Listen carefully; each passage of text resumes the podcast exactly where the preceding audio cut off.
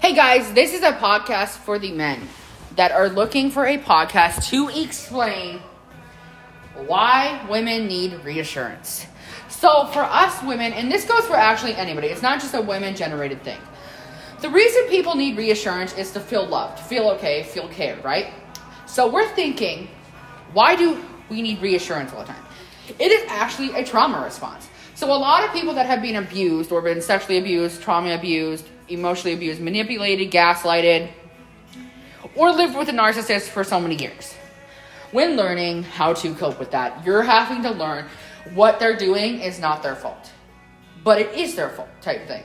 You're having to learn how to cope around it and just kosher with it. Try not to fight back. Just say, yes, that's fine. I'll do this. Yes, yes, yes, yes. Just saying yes to everything because you want to not be manipulated. You want to make sure that it is. And that is why a lot of people that move out of those relationships and go on to new ones need the reassurance. They need the actual reassurance to the new relationship they're in just because they want to make sure they don't leave them or they don't go somewhere because a lot of people that come out of toxic relationships people really don't understand this part is when they come out of toxic relationships they are very trauma response they are trying to rebuild themselves they are trying to say hey this is not my ex hey he's not going to do this to me but it's a trauma response and we're having to respond to it because people quietly don't understand that it is not intentional when we ask for reassurance.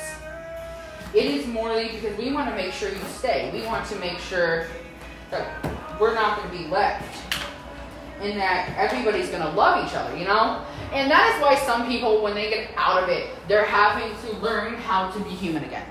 And I know a lot of people are going to be, but they're still human. Okay, so when you're in a relationship like that, the significant other, the narcissist, quote on narcissist, breaks you down till you're nothing. They will call you names. They will say you're worthless.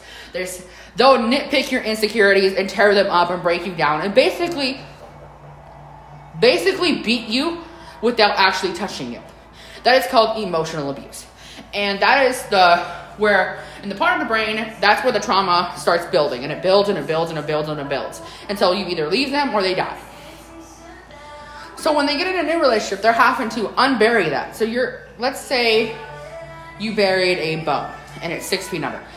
The new person is having to unbury that bone to come to the actual bone to where it's seen it's clean, it's fresh, and the real person. Because they're having to reassure the person that everything is going to be okay, that you're safe, that you're fine, that you're okay.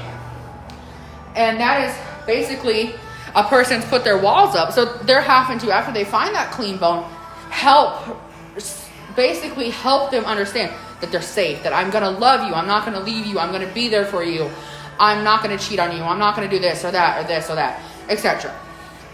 So it's morally having to break those walls down and build up new trust and new bonds and new rules and new not just not rules but technically rules of hey I'm not going to hit you, hey I'm not going to do this to you, hey I'm not going to be mean to you, hey I'm not going to abuse you. Just it's morally a reassurance thing. And that is why reassurance in relationships that just got of toxic are very important. Because if they don't have reassurance they're not going to be able to understand that they're safe and that they're safe with you and that you're not going to hurt them so it's a long long long long story and long process of understanding that. So that is why reassurance is very important to people that just got out of a toxic relationship or abusive or, or domestic violence survivors